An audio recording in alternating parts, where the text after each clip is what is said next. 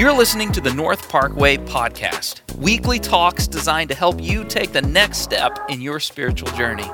You can learn more about our church at northparkway.org. And if these talks are helpful to you, consider using the link in the description to give. Your financial support helps us continue to make great content. All right, well, that's enough intro. Let's get to today's talk. Who is old enough and cool enough to remember slap bracelets? Anybody else? So great.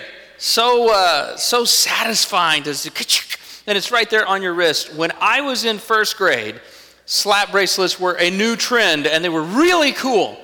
And if you were like me, you, you got to this point where you realize everyone in my class has a slap bracelet, everyone on TV has a slap bracelet, everyone on the other side of the world has a slap bracelet. I'm the only one on planet Earth who doesn't have a slap bracelet yet, and I really, really wanted one.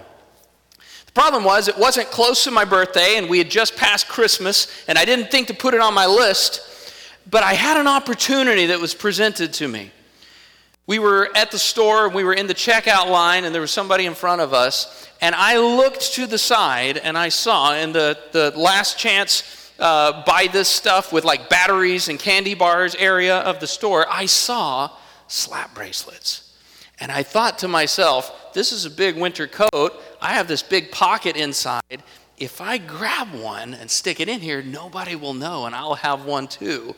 And so, first grader, six year old me thought that was a good idea. I took a, a slap bracelet, I put it in my coat, and I went home with it. He's like, wow, he's confessing a crime. On, yes, six year old me shoplifted like a $1 slap bracelet. The problem was, when I got home, I laid down to sleep that night, and I couldn't sleep.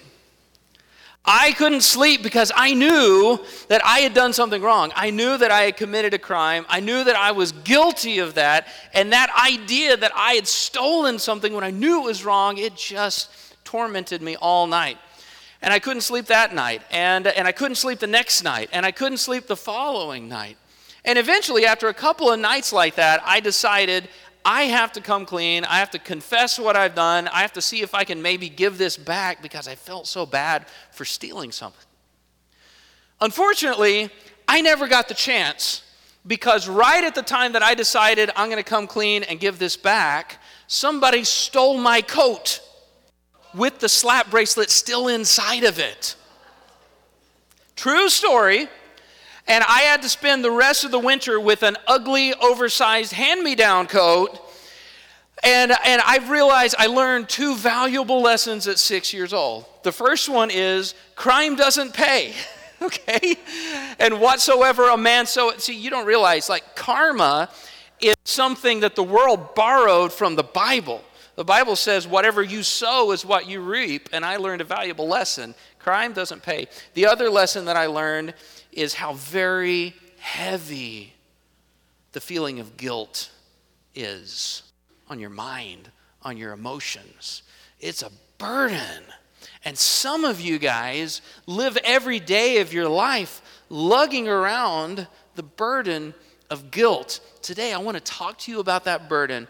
I want to explain to you why you need to let guilt come and why you need to let guilt go.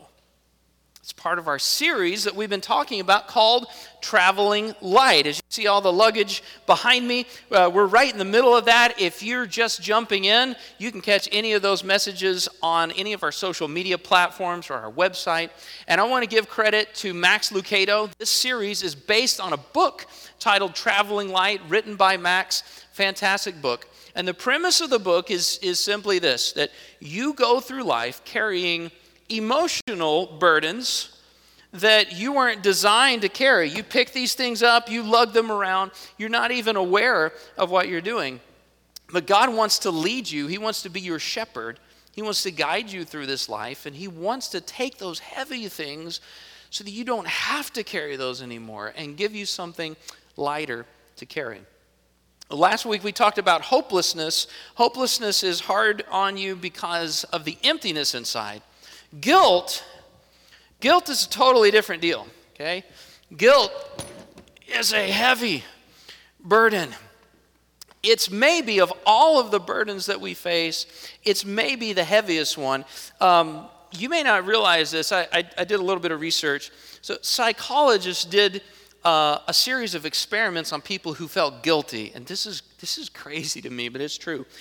Guilt is so heavy emotionally and mentally, it actually makes you physically feel heavier than you are. They, they had people remember something bad that they had done and feel guilty about what they did. And it makes you actually feel like you're physically weighed down. In fact, being guilty makes you less likely to offer help to a friend if that help involves any physical activity. People who are wrestling with guilt are not going to come help you move because it's too much effort. Guilt is a heavy, heavy burden, and you weren't designed to carry it. God doesn't want you to walk through life with it. He said this in Psalm 23 3. The, the psalmist here, David, is, is writing about this relationship where God is the shepherd and he's leading me through this journey of life. And in verse 3, he says something interesting that maybe you skimmed over. I want to zoom in. He says, He, and that's God, He leads me in paths of righteousness for his name's sake. And righteousness is a it's a, a churchy word, but it's important that we understand righteousness, it doesn't just mean doing things that are right. It, it does include that. But it also means being considered by God as being in the right, as being considered by God to be not guilty. Righteousness. And so if you're following God through life, David the psalmist says that God is my leader, leads me in paths of righteousness. He leads me in a way that I have right standing with God. So, if that's true, why do so many Christians struggle with feelings of guilt? I don't know if you've noticed, but one of the greatest criticisms of Christianity from the world is that's just a bunch of people who want to feel guilty and make everyone else feel as guilty as they do. Why do we feel that way? Well, if we want to understand, we have to understand, we have to look at both sides of guilt. And if you have notes, you can write these down, your fill in the blank notes or this. Guilt is a matter of facts and feelings. If you want to approach guilt, if you want to dig down, if you want to figure out why you carry this thing around, why it won't let you go, why you keep picking it up, you have to look at both aspects. Guilt is a matter of facts and feelings. Now, if you've been around church for any period of time, you already know the facts. But let me refresh your memory, and maybe you're brand new to this idea of Christianity. Let me quickly give you the facts about your guilt and your righteousness. Fact number one Psalm 36 6. God's righteousness is like the mighty mountains. It's so far up there you can't get there. Okay, for most of human history, humans couldn't even climb the tallest mountains on earth because you would suffocate and die. There's not enough oxygen up there. Okay? You can never get there. Fact number two Isaiah 64 6. All our righteous acts are like filthy rags. Okay? The best that you can do on your best day is not even anywhere close. This huge gap between your best and God's expectations. Okay? And knowing that we could never make up the difference, Jesus stepped off of the throne of heaven, came to live on this earth, and, and came to offer us this great exchange.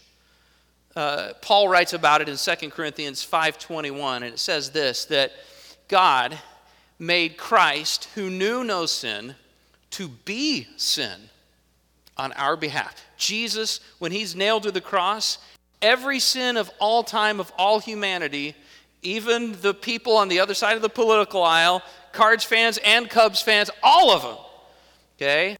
All of the sin is placed on Jesus. God made him who had no sin, Jesus, to become sin, so that in him we would become the righteousness of God. Now, think about this. The Bible doesn't say Jesus became sin so that we could do righteous things. That is part of the deal. And God does want you to live a righteous life. But He said that He did that so that you could become the righteousness of God. So not only doing what's right, but that in God's eyes, you're no longer guilty. You are in the right. Not because you did everything right, because Jesus did. Okay? Write this down. The fact is, God's grace is bigger than all of your sin.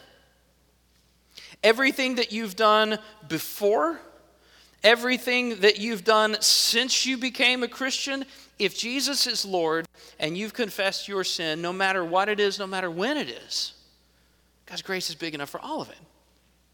So, if that's true, why is it that we here in the room still struggle with feelings of guilt?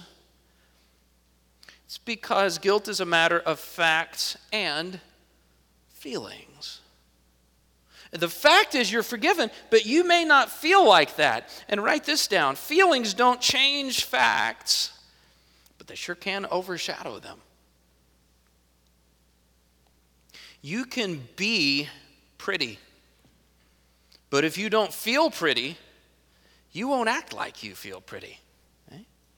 You can be smart, but if you don't feel smart, you won't act smart. You can be rich.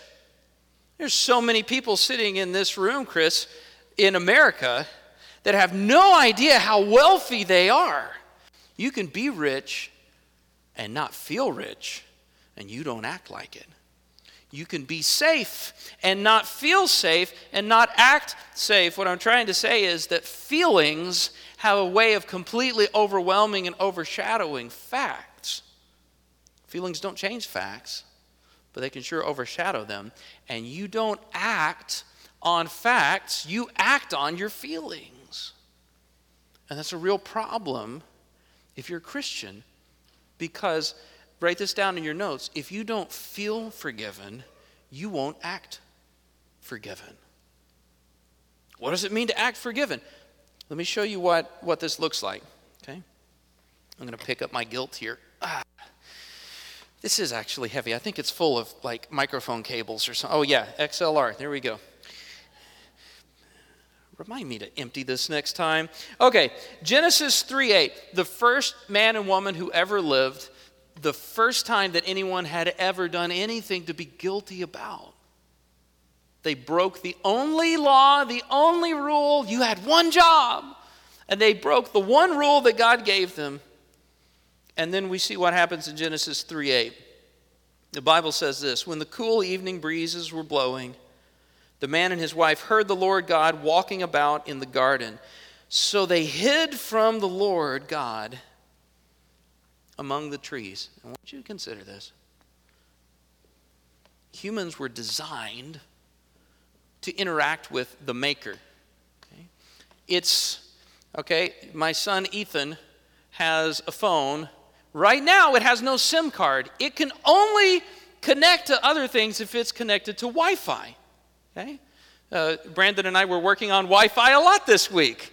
Okay, if Wi Fi doesn't work, your phone doesn't do anything. You're designed to be connected with God. And here's what happened as soon as guilt came into the scene, instead of running to God, the man and the woman ran away and hid. And that's human nature, it's the way that you respond. Guilt causes you, and a lot of research has gone into this, okay?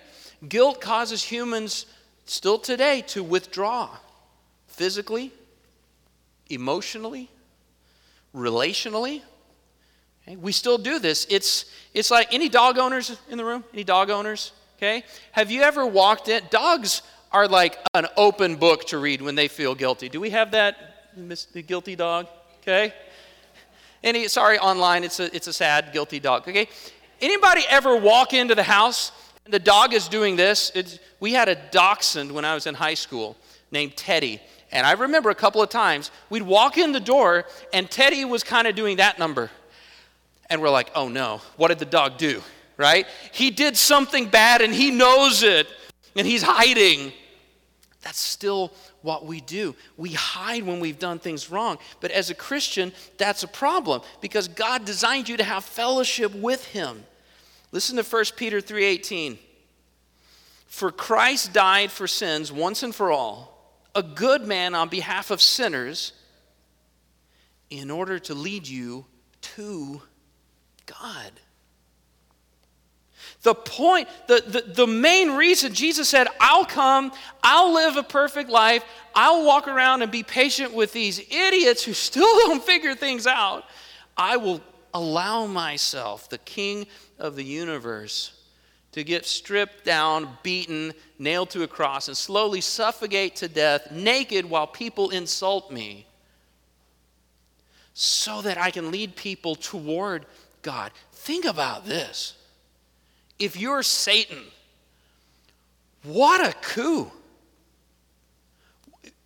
What, what an amazing strategy if you could say the whole point that Jesus came to earth is so people, instead of running away from God, would run to God, but I convince them that they still need to run away from God. Wow. That stinks. And that's what happens. That's what the heaviness of guilt does. When, when I stole this slap bracelet, not this one, that would be amazing if I found that. It's probably in a landfill somewhere. When I stole the slap bracelet, okay, I was a church kid. I went to children's church, which, by the way, your kids right now are, are being taught the same thing that you are. And I, I am so grateful for Pastor Shad and our whole team there. Okay? I knew that if I said to God I was sorry that I was forgiven, I knew that I was forgiven. The problem was, it didn't change how I felt, and I still felt so guilty. I still felt so heavy. I still felt the shame of what I've done, even though nobody else even knew about it. And, and maybe you're like me, and you've had times where you, you say, I know in here that I'm forgiven. I sing the songs and I believe it. I just, I don't feel like it. Why? Why can't I just talk myself into it? Well, if you could, you would. Anybody, anybody here say, man, I just love feeling guilty. It's great. I tell you, every time, right? No, you don't love that. Every time some other mom on social media posts what they did for their kid's birthday, you're like, man, I am such a bad mom. I didn't even, we're two weeks late and I forgot to get a card. And, okay? Every time that you, every time you know, dads that you're like, well, I'll just put in a few more hours and then you come home and it's kind of late and the kids are like, we missed you. Where have you been? And you're like, oh, man, dad guilt, right? Every time you do that, you, I don't want to feel like that. None of us do. Here's the thing you need to understand write this down. If you want a clear conscience, you need supernatural help. You need supernatural help. You need God's help. I, okay, you can't, you can't change the fact of your guilt without Jesus intervening. Okay? No matter what you do, his righteousness, top of the mountains, your righteousness, filthy rags. No chance. If you want a clear conscience, you also need supernatural help. It doesn't just come automatically, it's not pull yourself up by the bootstraps. It Doesn't work that way. Let me show you a guy who understood this. It was the guy who wrote Psalm 23, King David. Okay? Uh, David made a major, major mistake here. David had an affair with his friend's wife. And then, when trying to cover it up didn't work, he had the guy killed. Really bad, really bad stuff almost as bad as stealing a slap bracelet. Okay, so I can kind of relate to this guy. And and what happens is in song, and we can we can turn that down for right now, guys, but we'll have the band come back up in a minute. Um, he wrote about his feelings in Psalm 51. So the, the Bible records this happened. God sends a prophet to come and confront the king and say, Listen, dude, you've done wrong. David admits his sin. He knows he's done wrong. He repents of his sin, and then, right in the moment when he's feeling this stuff, when he can't sleep like I couldn't sleep, he writes Psalm 51. And I want you to notice what he says. In verse 2, 51 2, he says, Wash me clean from my guilt and purify me from my sin. He's looking at both. He says, I, I need to be, I need you to, to cleanse my sin, but Lord, I also need your help with my guilt. Let me tell you, you probably, no matter what it is that you've been guilty for in your life, it's probably not sleeping with your friend's wife and then killing him. Okay? This guy felt really, really bad, and that really bad stuck with him. The next verse, Psalm 51 3, David says, I recognize my rebellion, it haunts me day and night. And remember, this is a guy who's already repented. He's already, he's already admitted publicly what he did. He's confessed his sin. He knows God's forgiving him, but he still feels it. In verse 7, he talks about the fact of his guilt. He says, Purify me from my sins, and I will be clean. Okay? He's correct. He believes that. God, if you forgive me, I am forgiven. But even though David believed the facts, he didn't, the next verse is not, so therefore, my soul, stop feeling guilty and just get over it, dude. He doesn't write that. And there are other times in the Psalms where David God does kind of talk to himself and be like, quit feeling so bad. God's for you, get up. He doesn't do that here. Okay, the very next verse, right? So he looks at the fact, purify me, Lord, and I will be clean. And then verse 8, he says, Oh, give me back my joy again. Restore to me, in verse 12, he says, Restore to me the joy of your salvation. He recognized something powerful that you need to recognize. Okay? Just knowing you're forgiven doesn't change sometimes how you feel. And th- as much help as you need to be forgiven, you need God's help to feel forgiven. And if you're stuck with guilt, you're not supposed to be stuck. You don't have to. He wants you to take this thing and put it down. He doesn't want you to be burdened with that. See, Jesus' blood, the Bible says, we know this, we talked about it before, that, that Jesus' sacrifice saves me from sin. We sang about it earlier. Praise God, I'm forgiven. But did you know this? Did you know the Bible says that Jesus' blood was also shed for your conscience? For you to feel forgiven? Listen to this, okay? Hebrews chapter 9, verse 14, we can have the band back up now. The Bible says the blood of Christ will purify our consciences from sinful deeds so that we can worship the living God. Okay? And Jesus' sacrifice is also there so that you can feel like what's in the past is in the past. What's done is done. And if you've confessed your sin and you, you, God, I'm sorry, help me, if you repent, it's done, it's gone. The Bible says He's removed it as far from us as the east is from the west. It's over. It's not a pull yourself up by the bootstraps kind of a deal. It's a come to God for the rest of the help kind of deal. And, and, and the problem with Christianity, the, the way, the place it goes off track so many times, the reason that so many Christians deal with guilt is because we, we lean into the fact of forgiveness, but we don't give any attention to the feelings. We say, well, just feel differently, Kevin. Just don't feel bad. Well, I can't. Okay, if I could, I would. Well, Brock, you just need to be forgiven, man. Well, I, I don't feel like it. We, we need God's help to feel the way that we're supposed to feel. Because you may not realize this.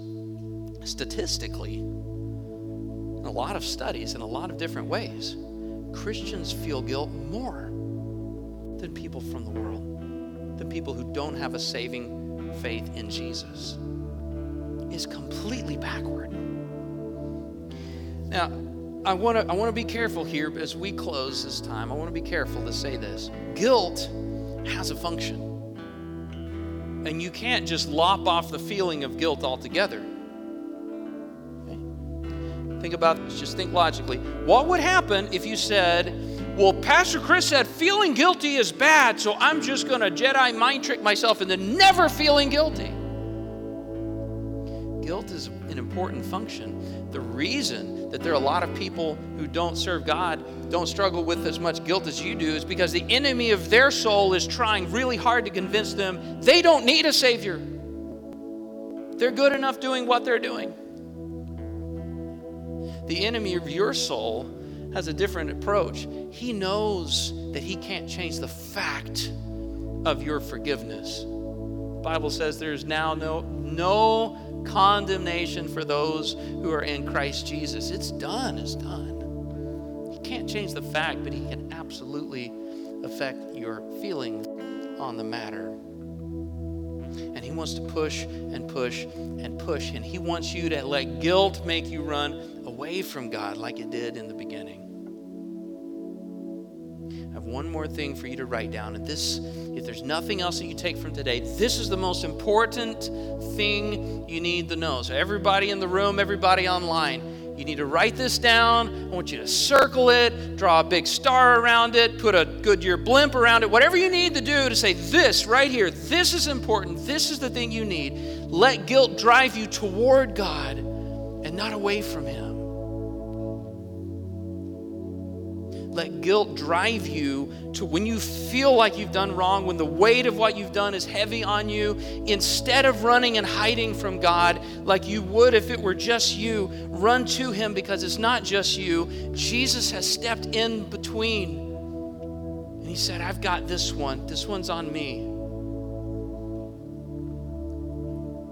And there's something so important when you step toward God, something that the enemy of your soul desperately wants to keep you from doing. Listen, Hebrews 4:16. So let us come boldly to the throne of our gracious God. There, everybody say there. Okay? I want you to think about this. There is a very important word. Where is there? Is there away from God or is there toward God? It's toward Him. Me show you what happens there. Let's come to God's throne. There we will receive His mercy. There we will find grace to help us when we need it the most. There is where the healing is. There is where the help is. There is where the forgiveness happens. But if your enemy convinces you you still need to run away from God, then all of the things that happen there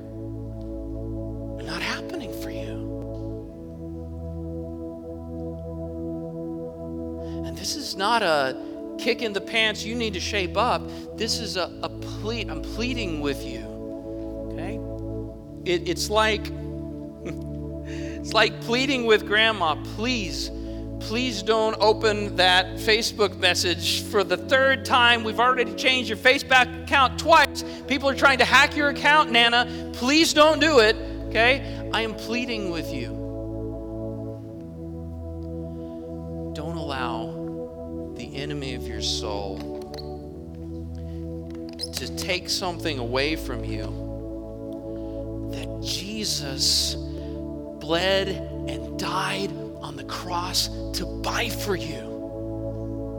The ability, the freedom to take this heavy guilt and say, I should, by all rights, by everything that is fair, if there's any justice in the world, I should have to carry this the rest of my life. This should weigh me down, and I should do whatever penance I can until I die.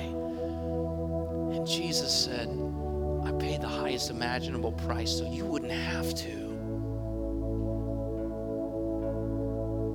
It's normal to guilt of what you've done. And if you have done wrong and you haven't repented, Christian, if there's things in your life that don't belong there and you know you shouldn't be doing this, you shouldn't be looking at this, smoking this, drinking this, saying this, guilt should drive you to the Savior so that you can repent. But the moment that you do, the moment that you lay that down, you gotta you gotta ask for his help. Lord, help me to feel like this is a closed case. Help me to feel this.